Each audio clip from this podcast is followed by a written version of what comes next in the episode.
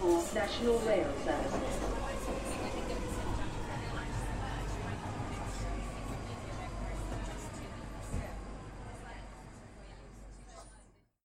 Bine te-am regăsit în stația Londra. Eu sunt Manuel Cheța de la manuelcheța.ro și tu asculti podcastul Un român în Londra.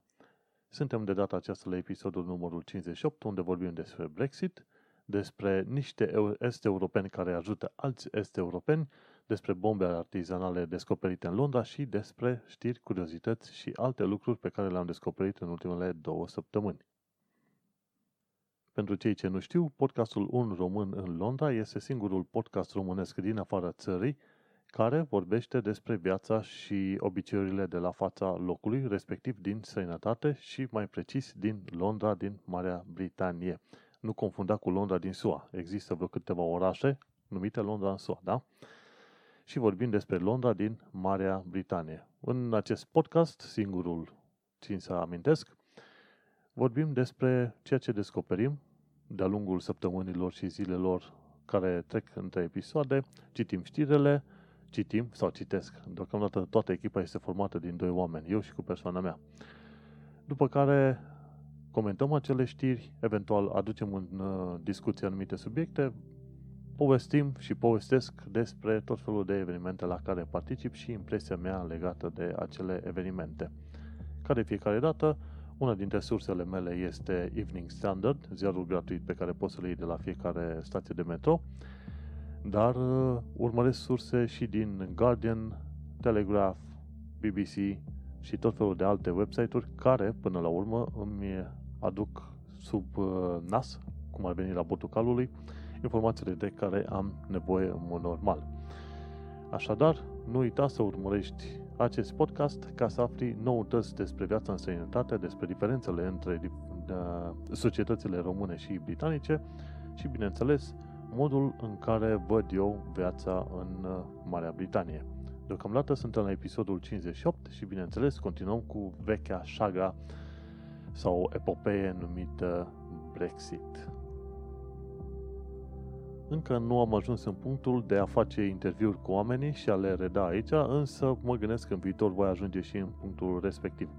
În schimb, am să povestesc aici lucruri pe care le-am discutat în genere cu oamenii și, bineînțeles, am să parafrazez, în niciun caz am să spun exact ce au zis oamenii respectivi. Din întâmplare, pentru că am canalul de YouTube tehnocultura.ro, unde am făcut uh, acum vreo 2 ani de zile înregistrări, am și un reportofon audio pe care aș putea să le iau cu mine la diverse evenimente. Până una alta, podcastul ăsta îl uh, fac în mod, să zicem, mai neoficial, deși am investit bani și tehnică, și vorbesc numai eu impresiile mele despre ceea ce se întâmplă și ceea ce văd eu, de fapt, în jurul meu. Haideți să trecem la primele câteva subiecte ale ediției. Ce interesant sună să zici ediție și să nu mai zici episod, de parcă ai fi la radio. De fapt, am fost la o întâlnire recent la ambasada Bulgariei, unde se vorbea despre cum pot este europenii să ajute alți este europeni și acolo am prezentat că podcast, emisiune radio online care apare odată la o săptămână sau două. Bineînțeles, e mai greu de explicat când spui podcast ce este podcastul, mai ales că mulți oameni abia înțeleg ideea de RSS, însă când povestești, domnule, este emisiune radio online care apare odată la o săptămână sau două, mai toată lumea înțelege despre ce este vorba. Și cred că este suficient. Discutăm despre Brexit. Ei bine, surpriză mare, Brexitul a ajuns într-un punct suficient de bunicel. În primul rând, propunerea de Brexit a fost adoptată și acceptată de guvernul britanic, nu după ce au plecat vreo 5-6 oameni în termen de 3 zile și au dat demisia pe bandă rulantă. După care, Theresa May s-a dus cu acea propunere acceptată de către guvernul britanic la Bruxelles, unde la Bruxelles, interesant lucru, a fost acceptată de către negociatorul UE, uh, i-am uitat numele acum, nu mai contează, Barnier, mi se pare, și după ce el a acceptat treaba asta, Theresa May vine înapoi cu propunerea respectivă să fie acceptată de către Parlamentul Britanic în data de 11 decembrie 2018. Între 5 și 6 și 10-11, Theresa May va avea vreo două prelegeri în fața Parlamentului, în care își va susține punctul de vedere și așa mai departe cu acest Brexit. Dacă este adoptat de către Parlament, ei bine, atunci, în data de 29 martie, Marea Britanie iese din UE cu anumite reguli stabilite de către acordul ăsta nou creat. Și că întregul document are vreo 500 ceva de pagini, plus o declarație politică de vreo 30 de pagini și întregul document de 500 ceva de pagini vorbește de viitoarele relații economice, cum ar veni, drepturile cetățenilor și așa mai departe. În mod normal, din discuțiile pe care le-am urmărit și pe Twitter, de exemplu, de la contul de at 3 million sau uh, de la Alexandra Bulat, care se ocupă de tot felul de chestii astea legate de Brexit, se ocupă de mediatizare, de exemplu, uh, ce am reușit să aflu este faptul că drepturile europenilor vor rămâne în mare parte aceleași. Știi, atunci când, uh, când au propus Brexit, Brexiteriștii, acest proiect, au zis, mai nu nimic, cei care stau, care sunt deja în UK în formă legală, vor, își vor reține toate drepturile și noi vom uh, dori să oprim cu totul uh, libertatea de trecere a oamenilor, însă vrem să menținem în continuare libertatea de uh, trecere, cum ar veni, de mișcare a mărfurilor. Ceea ce s-a obținut un fel de amestec și ce se întâmplă în ceea ce privește drepturile oamenilor, ale europenilor, va trebui să aplici pentru setul status tu, pentru că dacă nu aplici și trece perioada de grație, adică până în uh, iunie 2020, atunci se va considera că nu ai dreptul să fii în UK și vei fi deportat. Cam atât ar veni discuția pe scurt. Deci, trebuie să pleci pentru setul status și vei avea anumite drepturi limitate. Vei avea dreptul să mergi la GP mai departe, plătești niște taxe, eventual niște pensii, însă nu vei avea, avea dreptul, din ce am înțeles eu, să fii ales în structurile locale sau să votezi pentru chestiunile locale, cum e acum voie prin acordul Uniunii Europene. Din ce am înțeles eu, în perioada de tranziție, totuși, toate drepturile conferite de Uniunea Europeană încă rămân, până când are loc uh, finalul uh, perioadei de tranziție, adică în 2020. După 2020 vor intra noile reguli ale UK în uh, lucru. Și vei putea aplica pentru setul status inclusiv înainte de 2020. Acum vom tăi și vom vedea. Ce alte lucruri au mai fost discutate, respectiv transportul liber al mărfurilor și cine știe ce alte tipuri de servicii care, să zicem, mai mult sau mai puțin uh, ne interesează pe noi ca oameni simpli. Important este că dacă în 11 decembrie 2018 Parlamentul dă lumină verde proiectului ăstuia, începe perioada de tranziție 29 martie 2019 până în 2020, după care vom 2020 uh, sau 2021 chiar după care nu vei mai avea voie să vii decât cu viză. Acum, în perioada asta, la altă, eu mi-am strâns tot, tot felul de acte la îndemână, adică în, în mod normal nu aș fi cerut, de exemplu, de la bancă, de la utilități, de la council tax și de la muncă să fie printate chestiile astea, tot felul de facturi și alte chestii, dar eu le-am printat și, bineînțeles, eu am printat pe slipurile, de exemplu, ca să pot demonstra la un moment dat când vine vreun uh, polițist de la imigrație sau ce vrei tu să fie, se pot demonstra, uite, vezi, am pe slipurile, toate hârtiile care îmi demonstrează faptul că luna de lună am fost plătit de firma de aici, uite-te foarte bine, poți să numeri, poți să-ți dai seama că de fapt am fost rezident, am lucrat în mod legal în UK din 2015 încoace, pentru că am imediat 3 ani de zile de când sunt în UK. 3 ani în exact o săptămână de acum încolo. 3 ani de când am contact de muncă, pentru că altfel am venit în octombrie 2015, practic 3 ani și 2 luni. Bun, și odată ce am toate foile alea pregătite, le țin și o să am grijă să le am o parte dintre ele cu mine, în caz că plec în România și mă întorc. Eu mă aștept să fie niște mici probleme, să zicem că la anul vreau să mă duc în România, când mă întorc, s-ar putea să mă ia așa la rost, băi, s-ar putea că nu ai voie să vii înapoi în UK, deși, bineînțeles, ai stat câțiva ani de zile. Au fost tot felul de erori de genul ăsta, în care oamenii la întoarcere s-au pomenit că uh, Home Office, când au făcut o cerere în asta pentru uh, settle status sau pentru rezidență să le fie refuzată, pentru că motive. Și atunci va trebui să umblu și cu acte din asta și cu foile astea după mine, în condițiile în care voi, voi pleca din România către UK înapoi la anul, că doar am să merg și eu în vizită. După ce se va stabili foarte bine pașii care sunt de urmat, presupun că vom avea timp până prin 2021, nu 2020, 2021 în iunie, să aplicăm pentru settle status. Ideea este că undeva din martie 2019 se va putea aplica pentru settle status, însă eu aș propune oamenilor să nu aplice pentru settle status în primele câteva luni de zile, pentru că eu mă aștept ca softul celor de la uh, guvernul UK să pice. Uh, au fost semnale, inclusiv The Register.co.uk, ei au scris, ei scriu pe chestii de tehnologie și sunt foarte pricepuți pe chestia asta pe UK. The Register spunea că sunt câteva probleme tehnice cu ceea ce vor să facă ăștia din UK uh, cu aplicația pentru setul status. Așa că zice să aștepți câteva luni de zile până când trec de alfa, beta, delta testing, după care să te poți pune liniștit să aplici și tu cu aplicația de Android, că pe, pentru că pe iOS nu va fi posibil. Uh, și cam asta o să fie. Din păcate, imigranții sunt noul uh, cal de bătaie. Până de curând erau musulmane, acum au sărit de la musulmani la imigranți și imigranții sunt aia nașpa. În uh, tot discursul ăsta Brexit anti-imigraționist, condus inclusiv de către Theresa May. De exemplu, un articol pe BBC spune Brexit, backlash over May's EU National Q Jumping Row.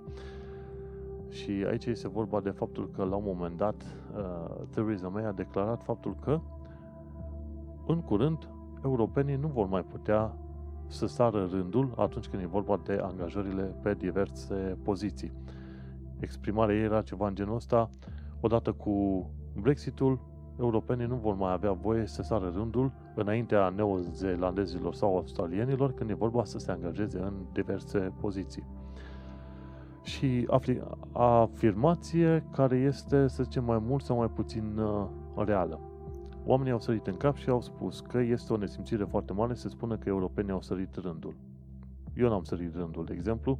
Sunt român, m-am dus să mă angajez pentru un job de front-end developer ca junior, junior. Am cerut 30.000 din start, 30.000 pe an, ceea ce se traduce undeva pe la vreo 2.000 pe lună, după taxe și toate cele. Și am fost angajat. Am trecut proba de lucru și am fost angajat. Ideea este că cel puțin pe front-end development, pe Londra, e penurie de, dezvol- de developeri. Așadar, te poți duce să ceri un ban decent, nu să lucrezi pe bani de nimic, nici măcar pe minimul pe economie.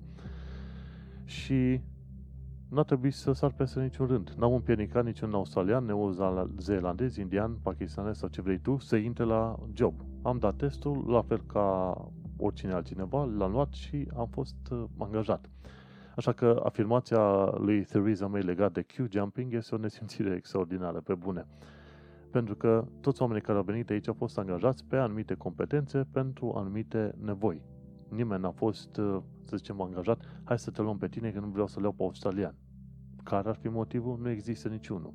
Și asta e retorica aia nesimțită antimigraționistă a lui Theresa May, care folosește imigranții pe post de sac de bătut pentru a indica, băi, problemele noastre sunt cu imigranții, nu nici de cum cu faptul cu austeritatea, cu politici de guvernare proaste, cu tăierile de fonduri de la judecători, polițiști, educație și așa mai departe, NHS și ce mai vrei tu. Nu, nu. Problema sunt imigranții. Aceiași imigranți care, de fapt, vin, lucrează, o cea mai mare parte dintre ei lucrează legal și plătesc taxe către UK.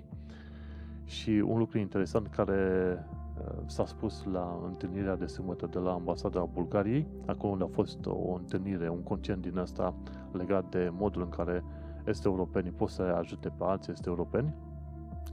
Acolo un britanic, nu mai știu de la ce organizație era, spunea, zice, mă, UK este recunoscută ca fiind o țară care aduce muncă de lucru ieftină, dar de care nu se ocupă, cum e cazul Windrush.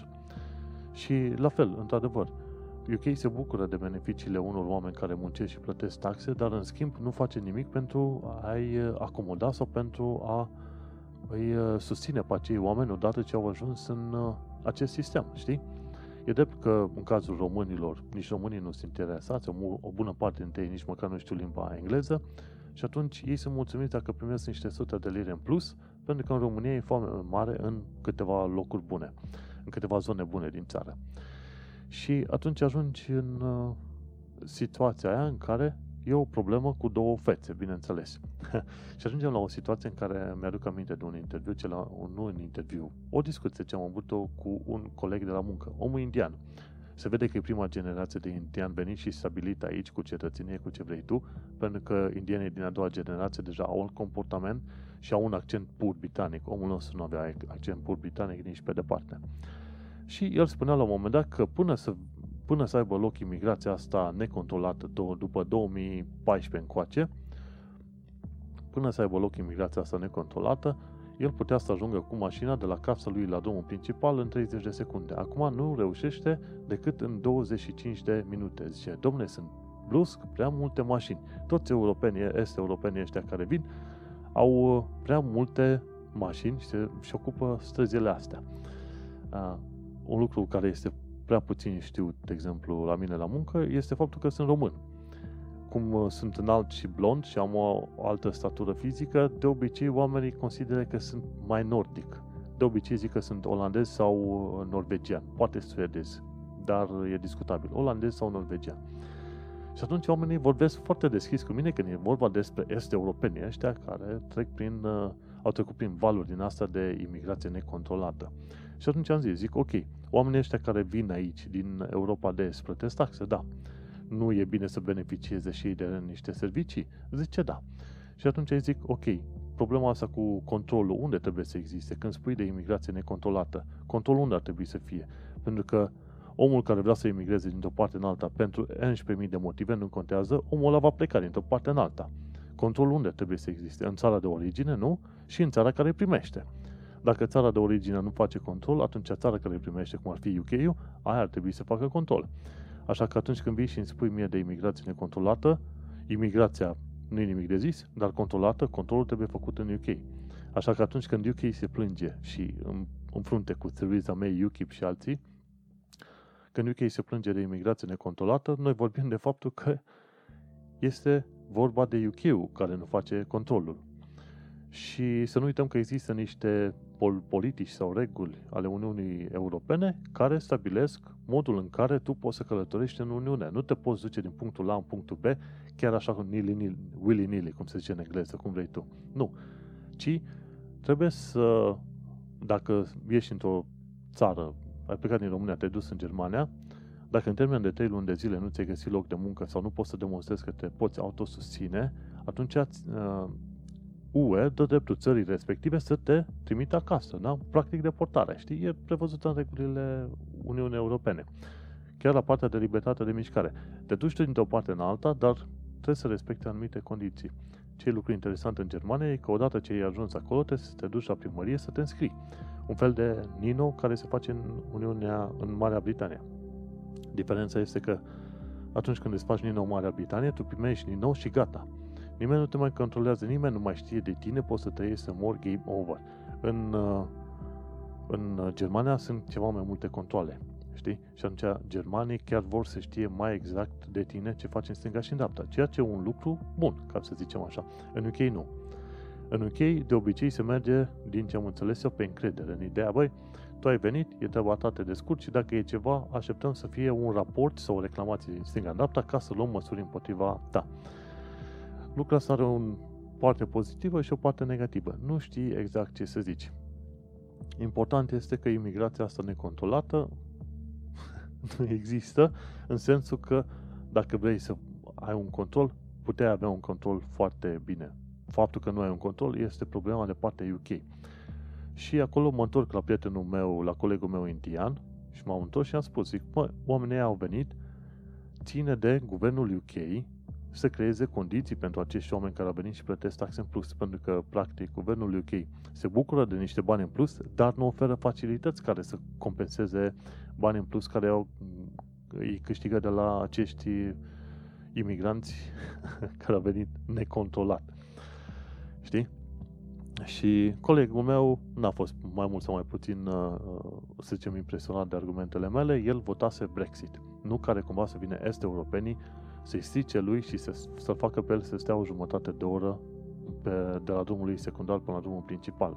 Și bineînțeles, au mai fost mulți alții care au votat Brexit și cea mai mare cetățenie și interesantă fază, oameni cu background de imigranți care au votat împotriva imigranților la Brexit. Asta e, e probabil cea mai ciudată și cea mai, să zicem, enervantă situație din, uh, din toate cazurile astea. Au fost inclusiv români care au făcut chestiunea asta și, cum am zis, o să încerc să vorbesc cu asemenea români, însă n-am să pot să înțeleg vreodată de ce tu, care ai venit, indiferent cum ai venit, că ți-a fost greu, că ți-a fost ușor, de ce ai crezut că este ok să trântești ușa în nas românilor care au baiuri destule. Lasă că am discutat și pe blogul ăsta de baiuri, pe blog, pe podcast, de baiurile destule pe care le au românii.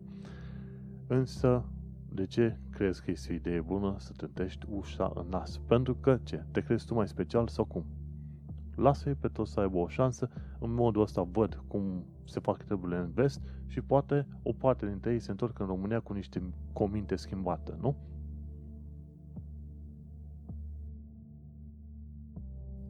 Desigur, despre Brexit și alte asemenea lucruri am putea vorbi până la Sfântul Așteaptă. Haideți să trecem la al doilea subiect interesant al episodului acestuia și vorbim despre evenimentul care a avut loc pe 24 noiembrie 2018, sâmbătă, la ambasada Bulgariei. Evenimentul s-a numit Supporting Eastern European Communities Living in London. Evenimentul a fost hostat de către Nishan Gingozian și de către Adina Măglan. Nishan Gingozian și Adina Măglan, ambii lucrează, mi se pare, la Brent Council și au lucrat împreună la o serie de proiecte. De exemplu, Adina Măglan are și o carte pentru diaspora. Și este o întâlnire, mi se pare, lunară, în care se, întâln, se strâng vreo câți oameni, 5, 10, 20, 30 în funcție de situație și vorbesc despre anumite cărți. Ce a influențat, ce le-a plăcut acelor cărți și așa mai departe. Și tot la asemenea evenimente, Adina Măglan promovează scriitori. Cum a fost, de exemplu, luna trecută, acum, de fapt, acum vreo două săptămâni, Bookvember, unde au fost promovați trei scriitori. Bineînțeles, oamenii respectiv sunt deja cunoscuți, dar au venit să-și prezinte cărțile și în Londra. Și e un lucru foarte bun. Și evenimentul de, din data de 24 noiembrie, organizat de către Nishan Cingojian și Adina Măglan, are, a avut ca scop uh, crearea, să zicem, unui framework de colaborare, de, de colaborare inițială, ca să zicem așa ceva.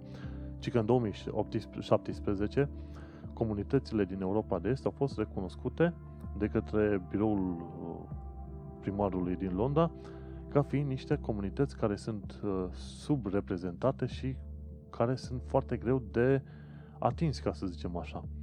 Și uh, conform datelor de la Institutul de Statistică al UK, comunitățile este europene sunt cele mai mari comunități care de oameni imediat după britanici. Și aici vorbim, bineînțeles, de către polonezi, brit, uh, polonezi, români, bulgari, de exemplu, inclusiv albanieni și așa mai departe. Și Nishan este bulgar și este fondatorul Centrului Bulgar pentru Integrare Socială și Cultură. Și ei, el și cu Adina, s-au gândit să facă acest eveniment la care au fost invitați inclusiv oameni de la Greater London Authority, de la Tower Hamlets și de la tot felul de ONG-uri și românești, și bulgare, și ONG-uri țigănești, țigănești, ca să vorbească despre problemele care există și despre, de, despre soluții care s-ar putea aplica. Și, într-un mod ciudat, au fost foarte pasionați de faptul că e și un podcaster și un blogger printre oamenii care a fost interesat de asemenea eveniment. A fost un fel de roundtable în care s-au discutat liber, domnule, uite, ce știm noi, ce am aflat noi și s-au povestit despre, să zicem, problemele principale cu care comunitățile respective se confruntă. Chiar m-am notat și eu vreo câteva idei. Printre ideile respective, ce au reieșit? A reieșit că, de exemplu, țiganii bulgari sunt la fel ca țiganii românești, uneori nu știu nici măcar limba țării din care vin și este foarte greu să ajungi la ei, chiar dacă ai traducător, de exemplu. Și, a, și aceștia, și bul- bulgare și românii, se cam tem de autorități, nu vor să discute cu autoritățile în niciun fel de situație. Și da, a fost fain că a fost uh, printre noi și un uh, ONG, chiar țigan, mi se pare că din Bulgaria, care se ocupă, mi se pare, de vreo 1300 de familii de țigani din Luton. Încearcă să integreze, să îi ducă la școală și așa mai departe. Și printre chestiunile care s-au discutat de acolo, au spus că e vorba de un spectru de oameni. Nu întotdeauna sunt oameni care știu bine engleză sau nu știu bine engleză. Ai un spectru de oameni. O parte bună vor ști cât de cât ceva engleză, unii vor, nu vor ști, unii vor ști chiar foarte bine. A fost acolo și un ONG numit New Europeans. New Europeans. A mai fost și cineva de la Tower Hamlets, de exemplu, districtul în care suntem noi. A mai fost cineva de la My Romania Community, care a făcut și niște poze. Și, în principal, este vorba de faptul că est europeni au probleme cu învățatul limbii engleze. Și ceea ce e un lucru foarte ciudat, de exemplu, când românii ascult, aud de alți români care lucrează în instituții imposibile, se uită câși la ei, știi? De exemplu, Adina lucrează în instituție publică și mulți români care vin în UK nu-și dau seama, băi, vezi că tu, ca român, poți să fii angajat în instituție publică. Nișan, în schimb, a atras atenția faptului că, asupra faptului că în uh, toate consiliile locale din Londra nu există oameni care să fie exact din comunitățile respective, din comunitățile minorităților. Și aici este vorba de faptul că ai, să zicem, responsabili britanici pe anumite probleme, însă oamenii respectivi nu știu cu ce se confruntă. Una este să ai, de exemplu, un uh, reprezentant țigan, un reprezentant român, un reprezentant sârb, că erau și de la comunitățile sârbe acolo, un reprezentant bulgar și așa mai departe, oameni care știu limba și cultura locului de unde au venit și pot să interacționeze mult mai bine cu comunitățile respective. Sunt comunități foarte mari de români, de exemplu Newham. Newham unde ai zone cum ar veni Stratford, de exemplu, foarte cunoscută ai mulți români în nord, ai mulți români în est și ai mulți români în sud, sud-vest. Știi?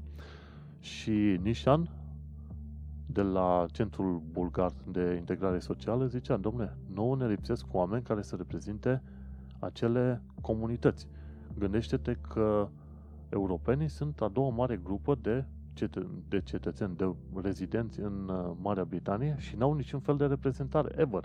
Sunt câțiva români pe aici, pe acolo, în autoritățile locale, dar nu într-atât de mult încât să zici că pot ajuta într-un mod mai semnificativ.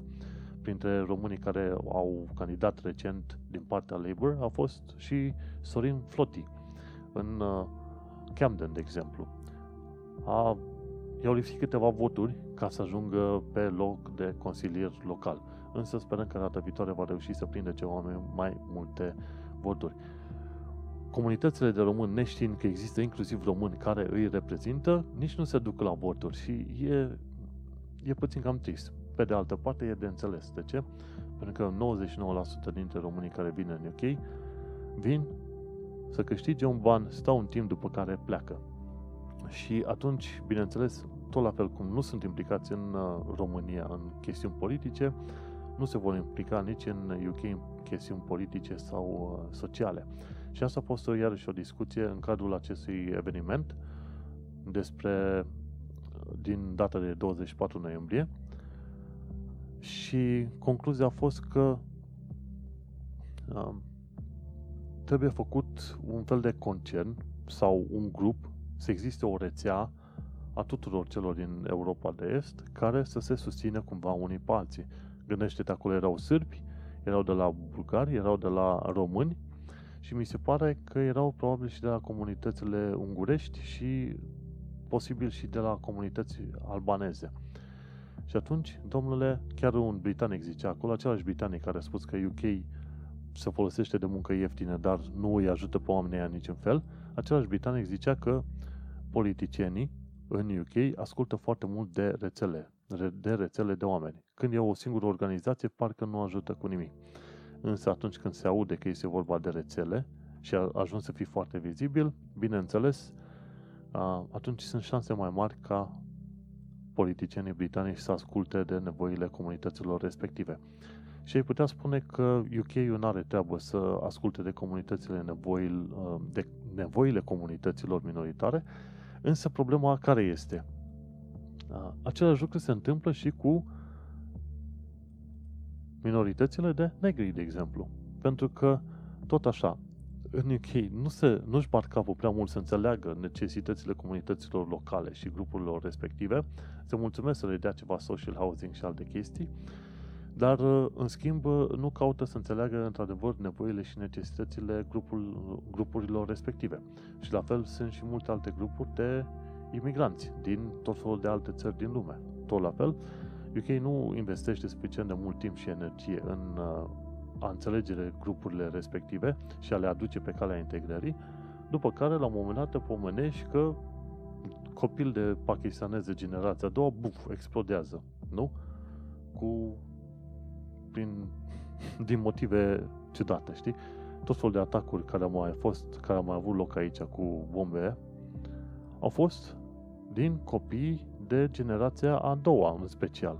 Și te miră, măi frate, ok, părinții lor ori fi fost îndoctrinați, ce caută ăștia alții? Ei, ăștia alții, unul dintre motive pentru care au făcut acele atacuri e pentru că nu se simțeau membri sau parte a țării astea. Erau considerați undeva mai pe jos. Și asta e o problemă care nu este recunoscută în UK, dar care se întâmplă. Tocmai de aceea și comunitățile astea de est europeni, într-adevăr, trebuie să se unească, să fie vizibile și să spună, măi, noi suntem aici, încercăm să facem un lucru bun, nu ne ignorați, haideți să stăm la o masă a discuției, pentru că, în special, comunitățile europene sunt văzute ca niște comunități închise. În primul și primul rând că nu știu limba, știi? Și retorica guvernului UK este ca întotdeauna că văd niște imigranți și cam atât, fără să ajute foarte mult. Interesant lucru, reprezentanta de la Tower Hamlets a spus că au fost deja discuții pe ideea Brexitului. Și mi se pare că e unul dintre puținele districte din Londra care a făcut niște discuții deschise legate de Brexit. Foarte fain din partea lor. Și s-au discutat cum putem să îi ajutăm pe oamenii respectivi. Cum putem să îi aducem pe, să zicem, pe calea integrării, ca să zicem așa, pe mulți. Și s-a vorbit foarte mult acolo. Una dintre probleme este într-adevăr și austeritate, că nu sunt bani investiți acolo unde ar trebui să se ducă. Și problema este că toate cele 32 de districte ale Londrei au avut tăieri de fonduri pe banda pe bandă rulantă. Și la un final, în întâlnirea asta numită Supporting Eastern European Communities Living in London, la un final s-a hotărât să se facă un fel de Eastern European Fair, un fel de să zicem, un fel de prezentare sau târg al comunităților este europene în care să se implice, să zicem, toți oamenii din tot felul de comunități europene, este europene. Și ci că modul ăsta a reușit să facă să crească vizibilitatea europenilor în rândul britanicilor. Și gândește, gândește-te că în mod oficial există 450.000 de români, dar probabil ar fi un milion. Bulgari se consideră că există 80.000, dar se pare că ar fi pe la vreo 250.000. Și o chestie interesantă, noi am fi crezut că numai din România au plecat 25% din populația țării și s-au dus în sănătate. Dar adevărul e că și pentru bulgari s-a întâmplat cam aceeași poveste. Pe hârtie ar fi vreo 8 milioane și ceva, dar ei de fapt acasă mai sunt efectiv vreo 6 milioane. Deci, nu suntem singurii care au exod în masă, nu e mult, e puțin spus masă, exod în super masă, din uh, țara lor. Asta ca să știm uh, și noi unde ne situăm, ca să zicem așa. Această întâlnire din 24 noiembrie a fost o idee foarte, foarte faină, organizată la uh, ambasada bulgară și toți cei care au fost participat au fost implicați în discuții aprinse, dar foarte faine și constructive. Am reușit să cunosc oameni faini pe acolo și în continuare am să mențin legătura cu acei oameni faini și vedem ce se va întâmpla pe mai departe. Teoretic ar mai fi un asemenea eveniment prin februarie, în care se va tări mai departe ce se întâmplă cu acel uh, târg est-european și unde va avea loc și cum va fi. Important este că reprezentanții autorităților din mai multe, din mai multe districte din Londra au fost de acord să pună mâna într-un fel sau în altul la realizarea unei asemenea eveniment. Sunt curios să văd ce este, așa că felicitări lui Nishan Gingozdian și lui Adina Măglan. Știu, sunt multe de zis și aproape nu mai am respirație, însă trebuie să continui, pentru că sunt, uh, consider că avem multe lucruri de povestit. Să nu uit că pe data de 25 noiembrie a avut loc în centrul Londrei o altă întâlnire a grupului România 100 sau România împreună. E fain că oamenii respectiv fac în fiecare lună o întâlnire în tot alt uh, district, în așa fel încât să strângă tot mai mulți oameni și să înțeleagă nevoile comunităților locale. USR-ul mai au și ei întâlniri din când în când, e fain, România 100 mai au și ei întâlniri din când în când. Chiar mi-a plăcut uh, cum liderul lor, adică celor care stabilesc întâlnirile astea România 100, Claudiu Kendeș, zicea, domne, încearcă să facă mesajele să le construiască cumva pe intuiția sau pe înțele, înțelegerea oamenilor. La un moment dat au întâlnit oameni care se duceau, români, da, care se duceau la păcănele după ce terminau ziua de serviciu și atunci ei au făcut un fel de pliante din alea sau grafice în care arătau păcănele. Uite, dacă joci la păcănele o să pierzi și arăta, bineînțeles, PSD-ul pe acolo, știi? Cum pierzi din cauza PSD-ului. E o metodă creativă foarte interesantă, acum nu știu cât de utilă, dar foarte interesantă și mi-e place că Claudiu Kendes și ceilalți de la România 100 de pe Londra se duc și fac tot felul de întâlniri de genul ăsta și poate la un moment dat vor reuși să strângă suficient de multe informații și tracțiune și semnături, pentru că ei strâng și semnături în perioada asta, pentru inițiativele lor, sper să aibă succes. Uite, un alt lucru care are succes pentru pe Londra este Work Rights Center. În data de 18 noiembrie au avut o întâlnire la biserica, uh, cum îi zice, Sfântul George, din, uh, de pe strada Fleet, din uh, Londra. Au venit vreo 400 de români și li s-au explicat puțin tel cum este uh, problema cu munca în sănătate și cu condițiile pe care trebuie să le respecti și, bineînțeles, și câte, câteva chestii despre Brexit și rolul românilor în UK. Uh, 400 de oameni la biserică au fost, uh, li s-a vorbit de către cei de la Work Rights Center. Și e foarte interesant, în toată chestia asta, bineînțeles, și uh, ambasada României a avut de, de muncica, să zicem așa. Acolo a fost Adina Măglan, să nu uităm că Adina Măglan se ocupă și de carte și de tot felul de chestii sociale, plus de inițiativa Work Rights uh, Center. Este membru și acolo. Și în parteneriat, în parteneriatul respectiv, din data de 18 noiembrie, în care Work Rights Center a vorbit cu oamenii la Biserica Sfântul George, Gheorghe, George, așa, a fost din partea, prim, din partea ambasadei și Rodica Cărăușu, atașat pe probleme sociale și de muncă de la ambasada României. Inițial aș fi crezut că ambasada României nu se implică, dar uite-te că se implică în tot felul de proiecte. Când a mai fost discuția despre Brexit, care m-am dus acum, cred că vreo două luni de zile, a fost, mi se pare că tot Rodica Cărăușu, atașat pe probleme sociale și de muncă, și a răspuns la o sumedenie de întrebări. Este bine că ambasada României se implică în tot felul de asemenea activități, nu mai pune poze cu diversele plimbări pe care le are masă dorul în stânga și în dreapta. Așadar, bravo celor de la World Wide Center și ambasadei României.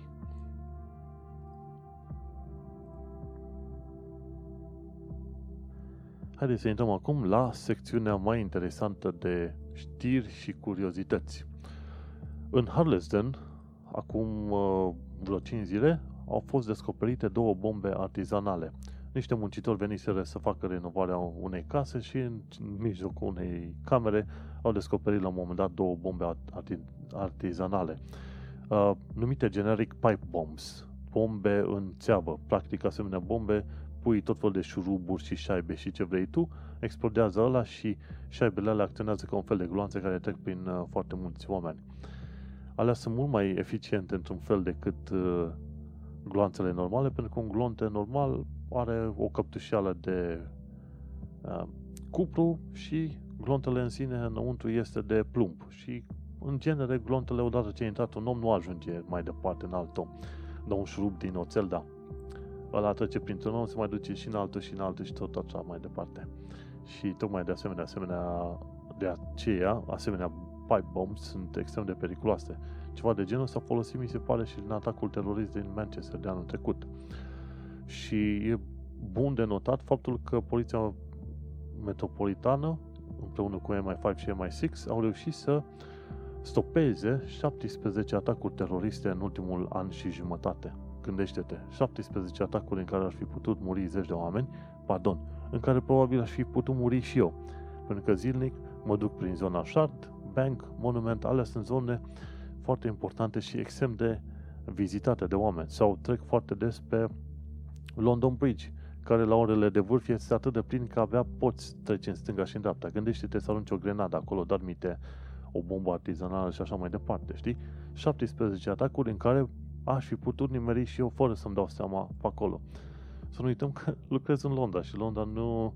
Londra în sine este un oraș destul de sigur, în afară de anumite cartiere periculoase unde uh, comerțul de droguri este mai mare decât în alte părți, dar în rest uh, ai spectrul ăsta care există întotdeauna al uh, atacurilor teroriste.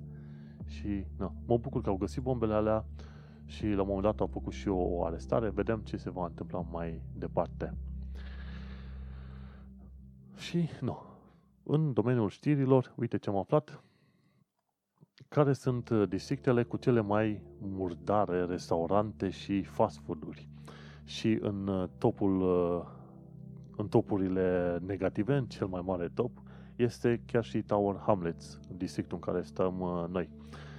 Tower Hamlets și că sunt mai mult de 30 de asemenea localuri în care restaurantele sau fast food-urile au luat, mi se pare, sub o stea, ceva între 0 sau o stea, ceva de genul ăsta, știi? Zero Star Outlet, mamă, zero stele, pardon. Stai că e, harta asta este interactivă, deci în, în Tower Hamlets, cu 0 stele, au fost 30 de localuri. Cu o singură stea, 265 de localuri, cu două stele, 116 localuri.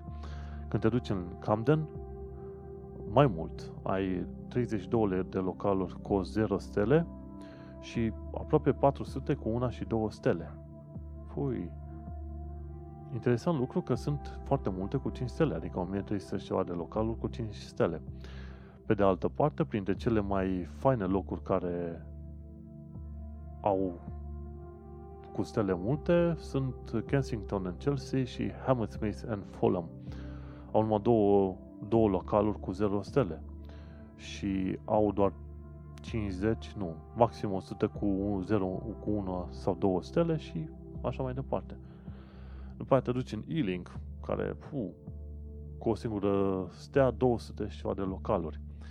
Am să pun un link în show notes către locurile cele mai puțin igienice, dar nu mă așteptam ca Tower Hamlets să fie așa de neigienic. Printre e Tower Hamlets, Westminster, Camden și Ealing sunt, sunt cele mai neigienice uh, districte din Londra în ceea ce privește localurile și fast food-urile. Mai departe, vedem care sunt uh, districtele din Londra care au cei mai mulți oameni ai uh, străzii. Bine, homeless, da? Oameni care n-au casă. Din punct de vedere tehnic, om homeless este și omul care nu are unde locui, dar să zicem că locuiește la prieten sau la familie. Și atunci numărul de 320.000 de homeless din UK nu înseamnă 320.000 de oameni pe stradă, dar sunt numiți homeless. Dacă ești în situația asta să nu ai unde sta, trebuie să apelezi la servicii cum sunt, de exemplu, Center Point sau Shelter. Repet, Center Point sau Shelter. Ăștia o să te ajute să îți găsești un loc, eventual uh, uh, vor face tot felul de demersuri pentru tine ca, să, ca primările locale să-ți dea un loc de stat sau vei sta chiar la Center Point sau la Shelter, depinde de situații. Și homeless, ci că unul din 41 sunt homeless în, to- în zona Tower Hamlets. În Lewisham, unul din 45 e homeless. În Newham, unul din 24. Mamă, unul din 24 este homeless. Ești nebun? Sunt, uh, ci că sunt 76 de oameni care sunt, care dorm pe străzi în Newham și sunt 14.000 de oameni în acomodări temporare. Și în Tower Hamlet sunt vreo 21 de oameni care dorm direct pe străzi și 7500 de oameni sunt în acomodări temporare. Nu te-ai fi gândit că, deci asta ce zice 320.000 de homeless, includ oamenii în acomodări temporare. Că cei care sunt direct în stradă, uh, se nu ai putea gândi că ai o, un număr total de vreo, ce știu, 30 ori 30, undeva pe la vreo 150-200 de oameni pe toată Londra care dorm pe străzi. Bineînțeles, ăștia sunt cei documentați, dar gândește-te că sunt în parcurile centrale din Londra. Mi se pare întregi familii de albanezi, la un moment dat ce aflasem, care dorm în parc, pe acolo. Uh, urâtă viață. Gândește-te. Și avem. Da, uite, Newham, circa 76 de oameni care dorm pe străzi și o bună parte dintre ei sunt în zona Stratford Center. E Stratford Center, este un mall, de exemplu, unde noaptea dorm acolo oamenii străzii, și e Westfield Center, acolo unde probabil nimeni nu are voie să intre, nici măcar oamenii străzii, seara târziu. În schimb, e bine că ai cât de cât niște cifre organizate și într-o hartă din asta interactivă. E păcat când aveți asemenea situații, dar mă gândesc că într-un fel sau în altul, faptul că ai oameni străzi într-o țară bogată îți dă multe de gândit. Adevărul e că mi se pare că Londra are undeva la vreo 800.000 de oameni care nu se pot bucura, să zicem, de 3 mese pe zi, ceea ce e o chestie ciudată într-o țară bogată ca Marea Britanie. Și pe asta afli că sunt 320.000 de oameni care n-au unde locui și sunt în o bună parte sunt în uh, locuințe în asta temporare, îți, uh, îți creează o imagine mai realistă și îți aduce aminte din nou, mă, când pleci în sănătate, uită-te și la tot felul de aspecte din asta sociale. Nu numai că, băi, vezi că e un, uh, am un salariu mai bun și atâta. Societatea respectivă s-ar putea să aibă anumite situații sau anumite probleme de care nu știi. Bineînțeles, s-ar putea să te afecteze direct sau s-ar putea să nu te afecteze direct. Dar gândește-te, dacă landlord te scoate în stradă și tu ai un credit score prost pentru că te-au scos afară de la muncă, atunci o să ai probleme, din probleme te duci în alte probleme.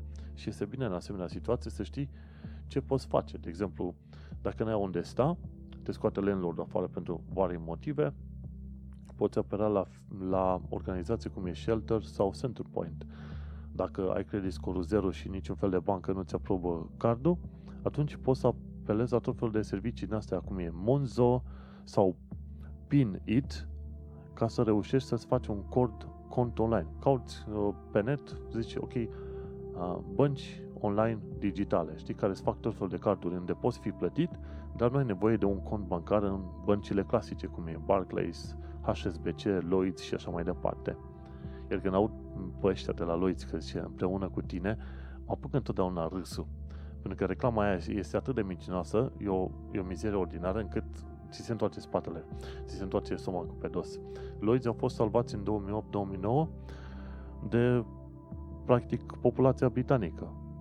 Guvernul UK a investit cât au băgat în băncile astea între 50 și 100 de miliarde de lire ca să salveze mai multe, mai multe bănci, printre care și Lloyds. Și practic în momentul de față Lloyds în parte ar trebui să fie naționalizată din ce știu eu Și practic, în, în loc ca Lloyds să fie pentru oameni, a fost oamenii pentru Lloyds, știi? Așa că e, e, e ciudat când vezi reclama aia și că Forever with you sau ceva de genul ăsta. Nu, nu. Britanicii au fost cu tine, nu tu cu britanicii. și să terminăm discuția aia. În fine, când băncile clasice îți fac uh, nefăcuta, să știi că ai uh, niște opțiuni din astea digitale și online care te pot salva în cazul în care ai nevoie de un card pe care să primești niște bani. Și acum ajungem la un alt lucru foarte interesant, și anume faptul că ceea ce a făcut PSD-ul celor de la Rise Project a ajuns inclusiv în SUA. Pentru cei ce nu știu, TechDirt este un site din SUA foarte interesant și foarte bun pe linie de uh, legislație în materie de chestiuni digitale. Și Mike Masnick este foarte cunoscut în SUA, a vorbit foarte mult despre abuzurile pe care le poate face un stat în numele GDPR. Pentru faptul că GDPR, în varianta Uniunii Europene, dă voie statelor să stabilească propria lor oarecum versiune de GDPR, în România, statele au, în România, au stabilit, conform legii, un fel de lege locală în numele GDPR care oarecum să le permită să permită guvernului român să ceară tot felul de surse ale RISE Project. Bineînțeles că cei de la RISE Project nu pot prezenta tot felul de surse, știi? Tot scandalul ăsta a apărut atunci când uh, a, s-a făcut Teleorman Leaks, știi? Și Teleorman Leaks este de fapt un proiect a celor de la RISE Project în care au scos în evidență faptul că Dragnea și cu firma sa Teldrum uh, STRL sau cum se numește firma aia, Teldrum SA, Tel spațiu Drum SA, au făcut tot felul de măgării de au furat bani din uh, fondul public. Practic, uh, foarte multe chestii din asta de corupție sunt, bineînțeles, chestiuni de furt, furtișaguri. Și zicem că noi românii suntem mândri că suntem români, pe când în conducerea României sunt tot felul de hoți ordinari. Nimic altceva, hoți ordinari, furtișaguri. Și Teldrum SA a fost uh, într-un fel de conspirare către cei de la uh, Rice Project și uh, ANSPDGP, Agenția Națională de Protecție a Datelor și ce vrei tu, la un moment dat, uh, având un șef uh, pus acolo de către Dagna, ANSPC, bla, bla, ce vrei tu, ANSPDCP, a cerut uh, celor de la Rise Project să prezinte sursele și cine a adus uh, acele informații în cadrul uh, Teleorman Leaks. Știi? Și chestia asta a ajuns inclusiv în SUA. Băi, cum, cum poți să te folosești de GDPR ca să ceri unor jurnaliști să-și dezvăluie sursele? Știi? Jurnaliștii aia nu își pot dezvălui sursele pentru că atunci nimeni nu o să mai vrea să lucre cu ei și la fel, dacă nu își dezvăluie sursele, au fost amenințați că vor primi cât vreo 20.000 de euro amende sau ceva de genul ăsta. Ba nu, 20 de milioane de euro amende, știi? Ceea ce e un abuz al legii GDPR. Și Mike Masnick de la TechDirt spune, băi, ăsta este un abuz clar al GDPR-ului, un abuz despre care am vorbit noi de ani buni, de când s-a pus problema cu GDPR-ul, și în forma în care GDPR este aplicat în România este un abuz extraordinar. Înseamnă că jurnaliștii nu se pot, uh, nu se pot să-și facă munca în asemenea condiții în care sunt amenințați cu amenzi de 20 de milioane în caz că nu își prezintă sursele. Și bineînțeles, asta e o intimidare de toi bani făcută de către echipa lui Dragnea, care a numit oamenii stânga și în dreapta, care, bineînțeles, îl pupă într-un loc foarte nensorit, ca să zicem așa și este foarte păcat. Acum mă gândesc că dacă se ajunge la judecată, bineînțeles că va trebui să se ajungă la judecată, uh, Bryce Project nu va trebui să plătească niciun fel de amendă, dar uite-te că guvernul UK face tot fel de guvernul românesc, român, face tot fel de abuzuri în astea ordinare care nu sunt utile nimănui. Iar Dragnea este cunoscut ca fiind unul dintre cei mai mari hoți din România. Nu e singurul, pardon, nu e singurul, sunt o tonă. Și e păcat. Așa că Rise Project, dacă ai auzit de el, investește niște bani acolo, trimite-le niște bani, susține pentru că fac o treabă foarte bună. Ca să ajungi să obții amenințări de genul ăsta din partea Guvernului României, înseamnă că tu ai făcut ceva ca entitate încât să super foarte mult pe, să-i super foarte mult pe indivizii respectivi.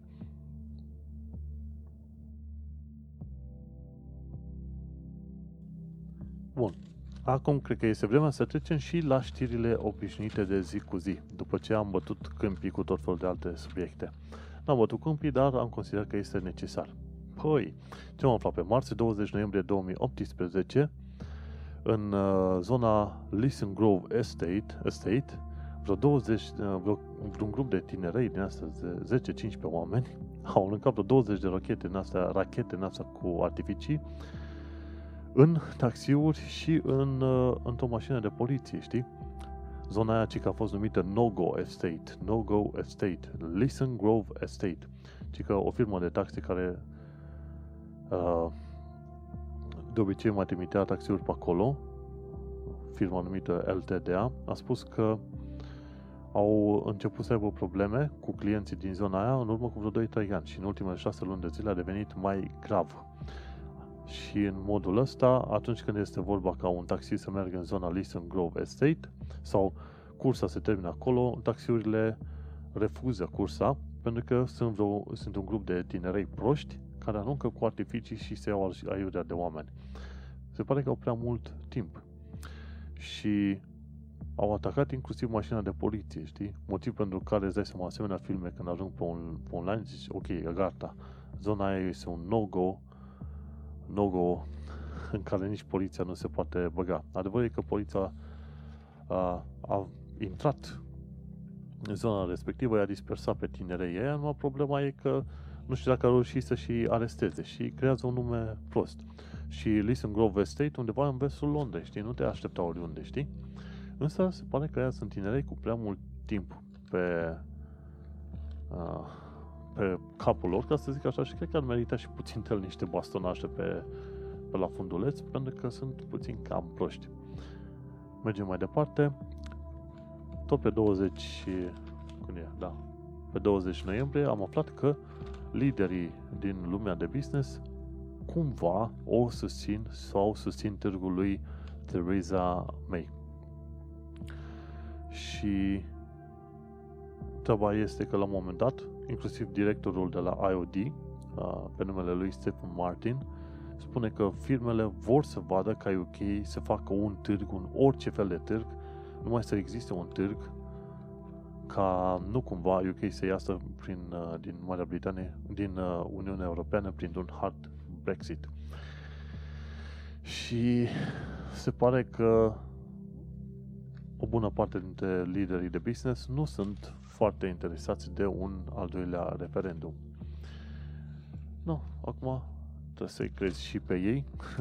Îți dai seama, când ții un om în uh, situația din asta de nu știu, nu, nu avem nicio idee, nu cunoaștem ignoranță totală, la un moment dat omul ăla va dori să știe un răspuns, indiferent dacă e un răspuns care nu i-ar plăcea sau ceva, decât să fii în situație de nesiguranță, mai bine să știi un răspuns, chiar dacă în, în mod normal nu ți-ar plăcea acel răspuns.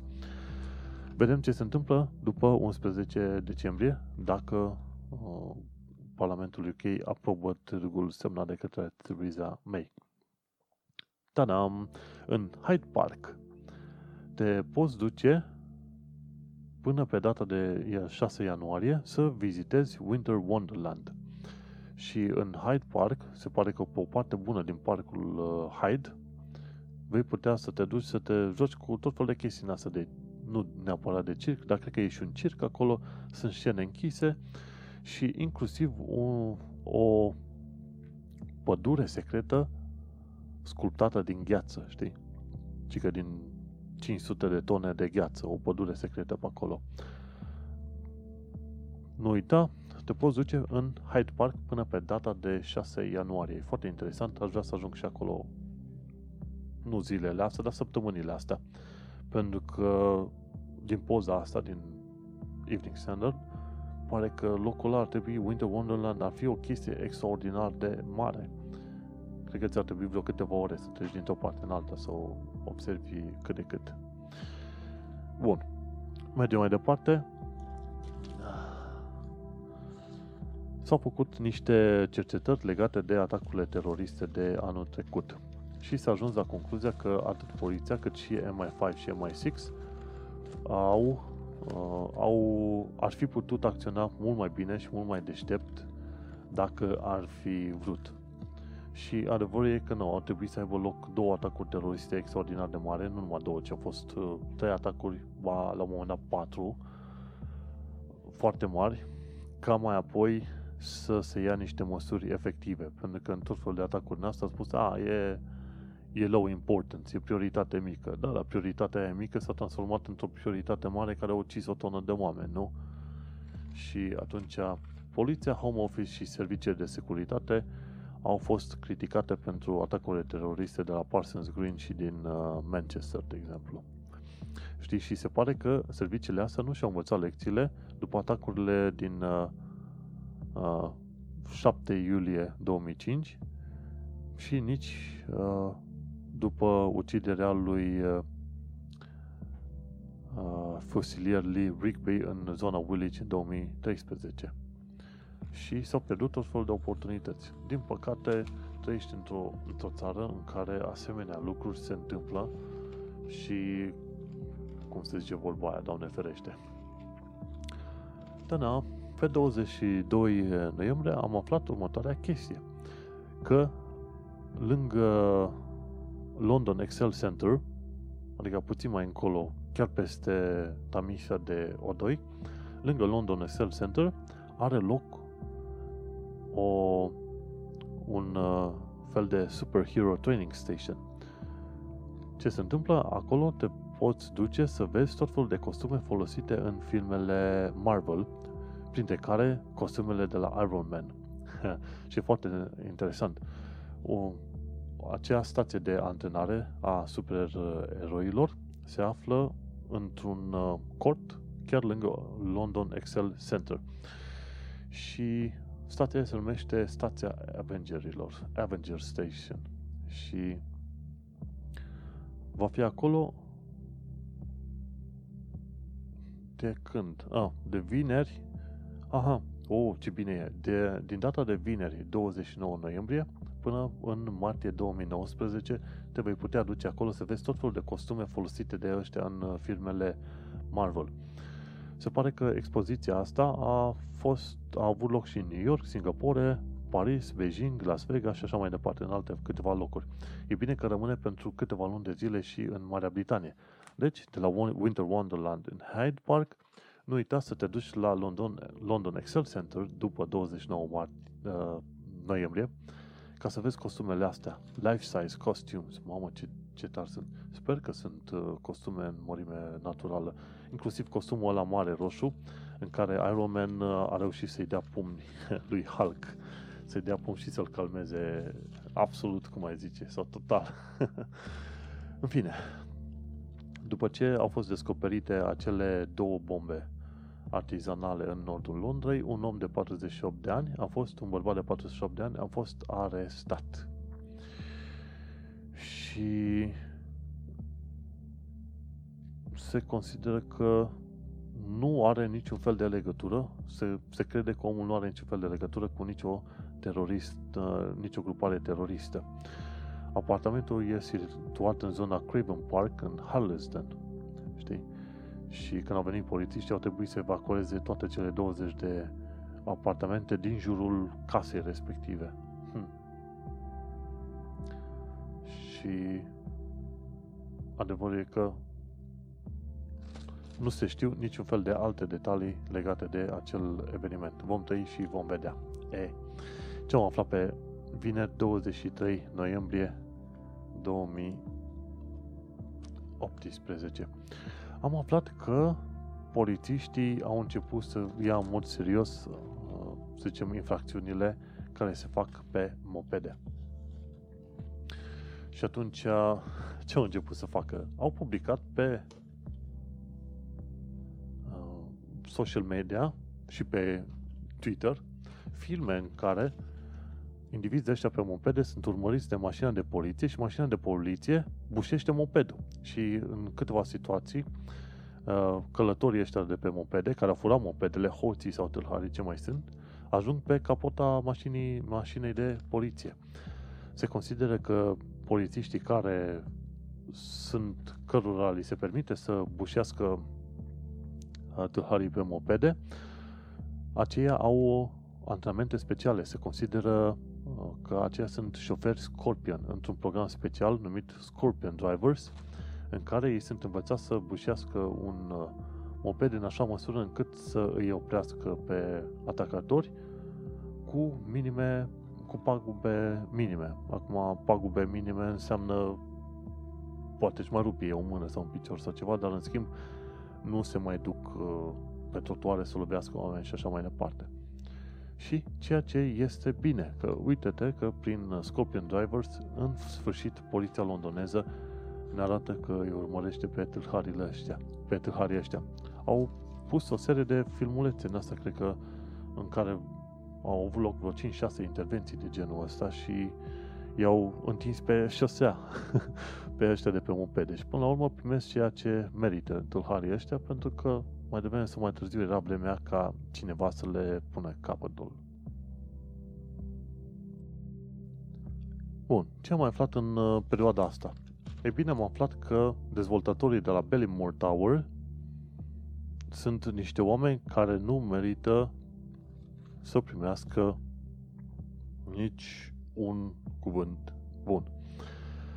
Ce se întâmplă? Mai mult de mai bine de 500 de oameni care trăiesc în uh, New Providence Wharf, în Poplar, au, uh, au, uh, li s-a spus că trebuie să plătească vreo 4.000 de lire fiecare pentru a schimba, să zicem, cârpiala de pe clădirea respectivă. După, în caz că nu știi, după incendiul de la Grenfell Tower, s-a descoperit că cârpiala aia sau ce se pune pe clădire era de calitate proastă și același tip de uh, îmbrăcăminte sau cum vrei să spui tu, aceeași, același tip de izolație, pardon, este folosită și la New Providence Wharf în Poplar.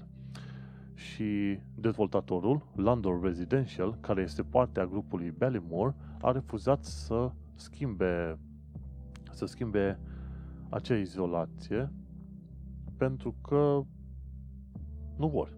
Pur și simplu nu vor. Problema în situația asta este în felul următor. Măi, dacă e să aibă loc un asemenea, un alt incendiu precum Grenfell și la New Providence Wharf, atunci îți dai seama că tot blocul va lua foc ca, un, ca o bucățică de, de carton, să zicem așa, știi? Iar cei de la dezvoltator, Landor Residential, care sunt partea grupului Barrymore, refuză. Zic, nu, nu o facem pe banii noștri, o facem pe banii voștri.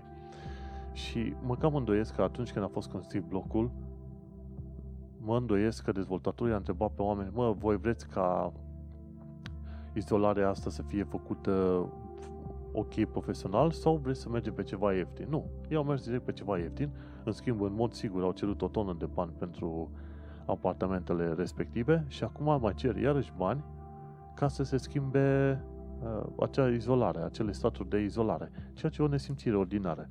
Așadar, peste tot pe unde o să aud eu de grupul Bellymore, eu nici nu o să am chef să lucrez cu ei sau să îmi iau ceva în chirie în partea alaltă, știi? Și sunt unele apartamente în New Providence Wharf care costă 1,2 milioane, știi? E drept că 4.000 de lire pe lângă 1,2 cât ai plătit nu e mare lucru, dar de ce? Înțelegi? De ce? Și New Providence Wharf a fost deschis în 2005 și are același material compozit din aluminiu ca la Grenfell, știi? și problema care este? Că rezidenților li s-a spus că vor trebui să plătească din uh, banii lor din taxele pe care le dau ei lunar către dezvoltatori și taxe de întreținere, știi? Unii ar putea ajunge să plătească și 16.000 de lire, mă gândesc pe suprafață cum este calculată, știi? Și se pare că parlamentarul, parlamentarul local, Jim Fitzpatrick, a a început să pună presiune pe ăștia de la, de la grupul Bellymore. Băi, voi va trebui să schimbați izolația pe banii voștri. Nu este normal să cereți oamenilor. Este foarte urât figura asta ce au făcut știi? Dacă ai văzut o chestie din asta, că, de exemplu, izolarea nu este bună, atunci tu, ca firmă, te duci frumușel, le spui oamenii, băi, uite, se va întâmpla următorul fenomen, vom schimba izolarea, izolația, nu trebuie să plătești nimic în plus. Este responsabilitatea noastră. Și uite-te cum uh, grupul Ballymore și-a făcut reclamă proastă pentru că își bate joc de proprii săi clienți.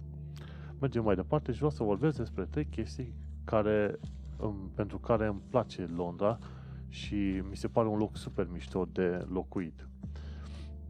În afară de Winter Wonderland, de exemplu, care e super mișto în Hyde Park, da? sau la London Excel Center, unde vezi uh, Marvel uh, Training Station, mai sunt tot felul de alte chestii foarte importante care se întâmplă aici, nu numai infracțiuni și ce vrei tu, alea sunt o parte. Uh, de exemplu, pe 19 noiembrie am aflat că vor să uh, construiască undeva în zona Gherkin un zgârienor de 310 metri înălțime numit uh, Laleaua și chiar are formă de lalea și foarte interesant, are un, o zonă de, de observație, ca să zicem așa, de 360 de grade. Te poți uita foarte bine de jur împrejur. Și ar fi doar cu câțiva metri mai mic decât uh, uh, șardul. Dar ar fi foarte interesant dacă un asemenea zgârienor va fi aprobat. Rămâne de văzut dacă uh, City of London Corporation aprobă construcția acestui tulip chiar în zona Gherchinului pe acolo, pe, la, pe lângă Castavete, știi? Și cu ocazia asta vom descoperi că uh, avem un alt zgârienor în Londra care este foarte interesant în formă de lalea. Asta e un alt motiv pentru care îmi place Londra. Vezi tot felul de uh, zgârienori și se construiesc și încep să fie aprobați tot mai mulți. Un alt lucru interesant pentru care o să-ți placă Londra este că vei vedea la un moment dat niște urangutani mecanizați pe străzi. Ci că la un moment dat londonezii au fost surprinși să vadă un orangutan plimbându-se pe străzi. Ei, el nu era chiar un orangutan real, ci era un model animatronic care vrea să atragă atenția, partea unei campanii care vrea să atragă atenția că uleiul de palmier în modul în care este colectat industrial, pune în pericol viața orangutanilor în partea cealaltă. Și modelul ăsta animatronic a putut fi văzut pe Oxford Street, Soho Square, Westminster Bridge, Millennium Bridge și Hyde Park. Și e o, o echipă de efecte speciale a fost cea care a, a avut acest model animatronic. Bine, era un om costumat în uh, acest model animatronic, iar fața urangutanului era construit, era, să zicem, uh, controlată de la distanță cu 17 mini servomotoare. Știi? Și se pare că supermarketul Iceland a făcut campania asta și e foarte interesantă. Vezi, asemenea lucruri foarte interesante le poți descoperi foarte bine dacă stai într-un oraș ca Londra. Și bineînțeles, dacă stai într-un oraș ca Londra, și ultima chestie pe ziua de astăzi, poți să mergi la Royal Albert Hall pe 12 ianuarie 2019 și să vezi ce Cirque du Soleil, unul dintre cele mai mari și cele mai cunoscute circuri din lume, au un spectacol numit Totem și îl vor deschide, vor prezenta în data de 12 ianuarie 2019 la Royal Albert Hall. Bineînțeles, beneficiile unui oraș mare istoric ca Londra este faptul că găsești aproape orice vrei pe gusturile tale aici. De la filme, teatru, muzică, scene, operete, desene, grafică, jocuri video, absolut orice vrei tu găsești în Londra și este un mediu extraordinar în care te poți dezvolta și uh, personal, și al carierei, și tehnologic, și cultural. Și cam asta cu știrile din ediția asta, episodul 58. Bine te-am găsit și bine te-am regăsit și bine am ajuns la finalul episodului numărul 58. Am vorbit despre Brexit, despre este european, despre bombe artizanale și despre diverse curiozități din uh, Londra și Marea Britanie. Eu sunt Manuel Cheța de la manuelcheța.ro și tu ai ascultat podcastul Un român în Londra. Nu uita să verifici și show notes unde pun tot felul de linkuri către lucruri foarte interesante despre care nu vorbesc în uh, podcast. Pentru că la un moment dat ajungem să avem un podcast extrem de lung și probabil extrem de plictisitor. Ne auzim pe data viitoare.